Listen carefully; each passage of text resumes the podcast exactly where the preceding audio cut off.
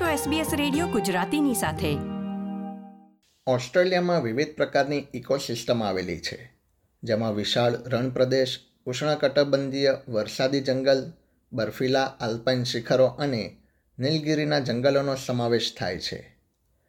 આ સમૃદ્ધ જૈવ વિવિધતા ધરાવતા દેશમાં વિવિધ પ્રકારની વનસ્પતિઓ, પ્રાણીઓ અને સૂક્ષ્મજીવો જોવા મળે છે. કોઈ ચોક્કસ પ્રદેશમાં અસ્તિત્વ ધરાવતી વિવિધ પ્રજાતિઓની તપાસ કરીને આપણે આપણા પર્યાવરણ અંગે વધુ સારી સમજ કેળવી શકીએ છીએ અને જે તેની શ્રેષ્ઠ સંભાળ લેવામાં આપણને મદદરૂપ થઈ શકે છે. વધુમાં આ પ્રવૃત્તિ છોડ અથવા પ્રાણીઓની નવી પ્રજાતિઓ શોધવાની તક પણ આપે છે. દરેક વ્યક્તિ તેમના સ્થાનિક વિસ્તારમાં જુદી જુદી પ્રજાતિઓને ઓળખવા અને તેની માહિતી મેળવવા માટે બાયોબ્લિટ્સ નામની વિજ્ઞાનલક્ષી પ્રવૃત્તિમાં ભાગ લઈ શકે છે. તો આવો આ અંગે વધુ માહિતી મેળવીએ ઓસ્ટ્રેલિયા એક્સપ્લેનના આ અહેવાલમાં. આપણો સમાજ આપણી વાતો SBS ગુજરાતી. વૈજ્ઞાનિકો કોઈ ચોક્કસ ક્ષેત્રમાં કયા છોડ અને પ્રાણીઓ અસ્તિત્વ ધરાવે છે તે જાણવા માટે ક્ષેત્ર સંશોધન અને સર્વેક્ષણો કરે છે. પરંતુ ઓસ્ટ્રેલિયા એક વિશાળ સ્થળ છે. તેથી સિટીઝન સાયન્સ તરીકે ઓળખાતી પ્રક્રિયા દ્વારા જાહેર જનતા વૈજ્ઞાનિક માહિતી અથવા ડાટા મેળવીને તેને વૈજ્ઞાનિકો અને સંશોધકો માટે વર્ગીકૃત કરવા સ્વૈચ્છિક મદદ કરી શકે છે. સિટીઝન સાયન્સને લગતા પ્રોજેક્ટ વૈજ્ઞાનિક જ્ઞાન અને પર્યાવરણ વિશેની આપણી સમજણમાં વધારો કરવામાં મદદ કરી શકે છે. જેના કારણે આપણે તેની વધુ સારી સંભાળ લઈ શકીએ છીએ. બાયોબ્લિટ્સ એ નાગરિકો દ્વારા ભાગ લેવામાં આવતી વિજ્ઞાનની પ્રવૃત્તિ છે. જેમાં જાહેર જનતા વૈજ્ઞાનિકોની સાથે મળીને ચોક્કસ સમયગાળાની અંદર એક નિશ્ચિત સ્થળે વનસ્પતિ અને પ્રાણીઓની પ્રજાતિઓની નોંધ લેવા માટે ભાગ લે છે. પશ્ચિમ ઓસ્ટ્રેલિયાના દક્ષિણ કિનારા પર સંરક્ષણ પશુ ચિકિત્સક ડેવિડ એડમન્ડ્સ વોલપોલમાં રહે છે, જ્યાં તેઓ વોલપોલ વિલ્ડરનેસ બાયોબ્લિટ્સનું સંચાલન કરે છે. તેઓ જણાવે છે કે વોલપોલ વિલ્ડરનેસ પશ્ચિમ ઓસ્ટ્રેલિયાના ભીના પ્રદેશોમાંનો એક પ્રદેશ છે. અહીં વિશ્વમાં ક્યાંય જોવા ન મળતા હોય તેવા જીવો અને ઇકોસિસ્ટમ જોવા મળે છે. The Walpole Wilderness is one of the wettest parts of Western Australia, and there's a whole range of species and ecosystems that occur here that occur nowhere else in the world. So we've got plants and animals that are found nowhere else. And there's a huge area that's really unexplored. So we don't really even know what's in these areas. And some of the species here date back to times before the dinosaurs. So it's an incredibly important area for biodiversity.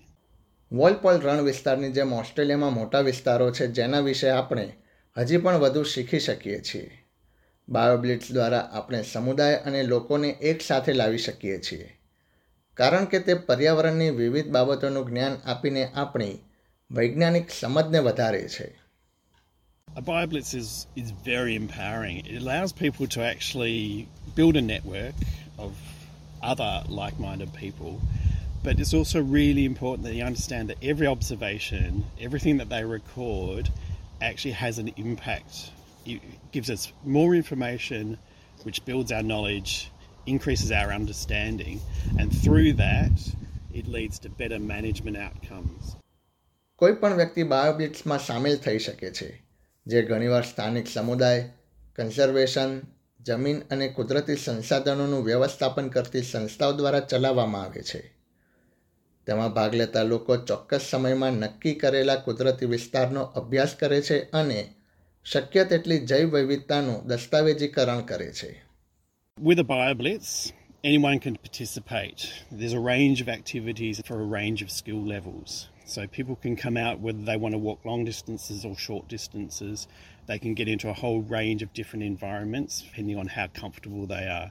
And they don't necessarily need any scientific skills. They'll be working alongside scientists who can actually then point out how to go about the process of observing and identifying what they're seeing. બહારની દુનિયામાં ચાલવું ગમતું હોય અને તમારી નિરીક્ષણની શક્તિ તીવ્ર જિજ્ઞાસા અને સ્માર્ટફોન બાયોબ્લિટ્સ માટે જરૂરી છે It's really the powers of observation and sharing that with the people that you're working with in the BioBlitz. If you want to take it to the next step, we use smartphones We need to take photos of, of what we're seeing, whether they be plants or animals, and upload those and have them identified online.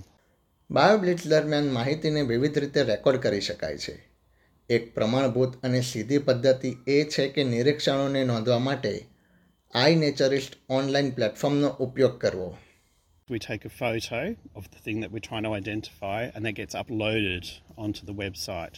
And from there, scientists from all around the world can look at it and identify that species. And once that's been done, it becomes what they call research grade data, and anyone around the world can access that information and use it in their own studies and further research.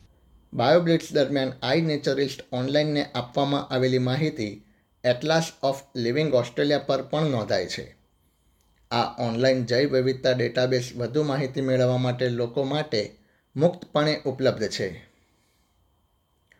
Melissa હોવ એક ઇકોલોજિસ્ટ છે. તેઓ વોલપોલ જંગલની નજીક રહે છે અને અન્ય વૈજ્ઞાનિકો, જમીનની દેખરેખ કરતા લોકો, જમીનમાં પરંપરાગત માલિકો અને એબરિજનલ રેન્જર્સ અને સમુદાયના સ્વયંસેવકો સાથે તેઓ કામ કરે છે. મેલિસા સમજાવે છે કે કેવી રીતે અગાઉના વોલપોલ વિલ્ડરનેસ બાયોબ્લિટ્સમાં વેસ્ટર્ન ઓસ્ટ્રેલિયા મ્યુઝિયમના વૈજ્ઞાનિકોએ કરોડરજ્જુ વિનાના જીવો જેમ કે કરોળિયા કૃમિ અને ગોકળગાયનો અભ્યાસ કર્યો હતો They took samples of invertebrates from a variety of sites during the BioBlitz with the help of participants, and one of the species was later identified as a new species of pseudoscorpion that's never previously been collected. Participants also found evidence of new populations of the Tingle pygmy trapdoor spider. It's listed as endangered and only known from a few populations within the Red Tingle forest. બાયોબ્લિટ્સના તારણો પરથી વિજ્ઞાનને વ્યાપક લાભ થઈ શકે છે જેમ કે જીવોને કેવા રહેઠાણની જરૂર હોય છે તેમને કોઈ ખાસ સુરક્ષાની જરૂર છે કે કેમ It's likely these findings will help further research into the species and contribute vital information on their descriptions, biology, and habitat requirements. They may have specific habitat requirements and need of special protection, particularly in relation to any disturbance activities that might threaten their persistence, such as clearing, development, or fire regimes. The more eyes and ears you have on the ground, the more species you're likely to coincide with on the whole. And if people are documenting that, there ends up being a lot of data that you can tap into. David Edmonds માટે વોલપોલ રણ જેવા વિસ્તારમાં બાયોબ્લિટ્સનું આયોજન કરવું ખૂબ જ મહત્વપૂર્ણ છે કારણ કે તે સ્થાનિક પર્યાવરણની પરિસ્થિતિની એક ઝલક પૂરી પાડે છે Some of the goals of the Warpole Wilderness BioBlitz are to survey areas that haven't been surveyed before, to really look at new ecosystems and to see if there's similar species, different species, and potentially new species. Well, for us, we really want everyone who comes along to get an appreciation for the environment and really an engagement with the landscape, a real connection to country. વૈજ્ઞાનિકો અને સ્થાનિક સમુદાયને એકસાથે લાવીને બાયોબ્લિટ્સ એક ચોક્કસ વિસ્તારમાં વનસ્પતિ અને પ્રાણીઓની પ્રજાતિઓના અભ્યાસની તક આપે છે અને જ્ઞાન વહેંચવા માટે લોકોને એકજૂટ કરે છે One of the best outcomes of a BioBlitz is really the community engagement. It's for people to be working alongside other like minded people. Yes, they get a lot out of the science, they get to actually see things, but they also get to meet other people and learn from the experts, learn from the scientists. Phil ટુકક દ્વારા પ્રસ્તુત Australia એક્સપ્લેનનો આ અહેવાલ SBS Gujarati પર તમે સાંભળ્યો વત્સલ પટેલ પાસેથી આ પ્રકારની વધુ માહિતી મેળવવા માંગો છો અમને સાંભળી શકશો Apple podcast Google podcast Spotify કે જ્યાં પણ તમે તમારા પોડકાસ્ટ મેળવતા હોવ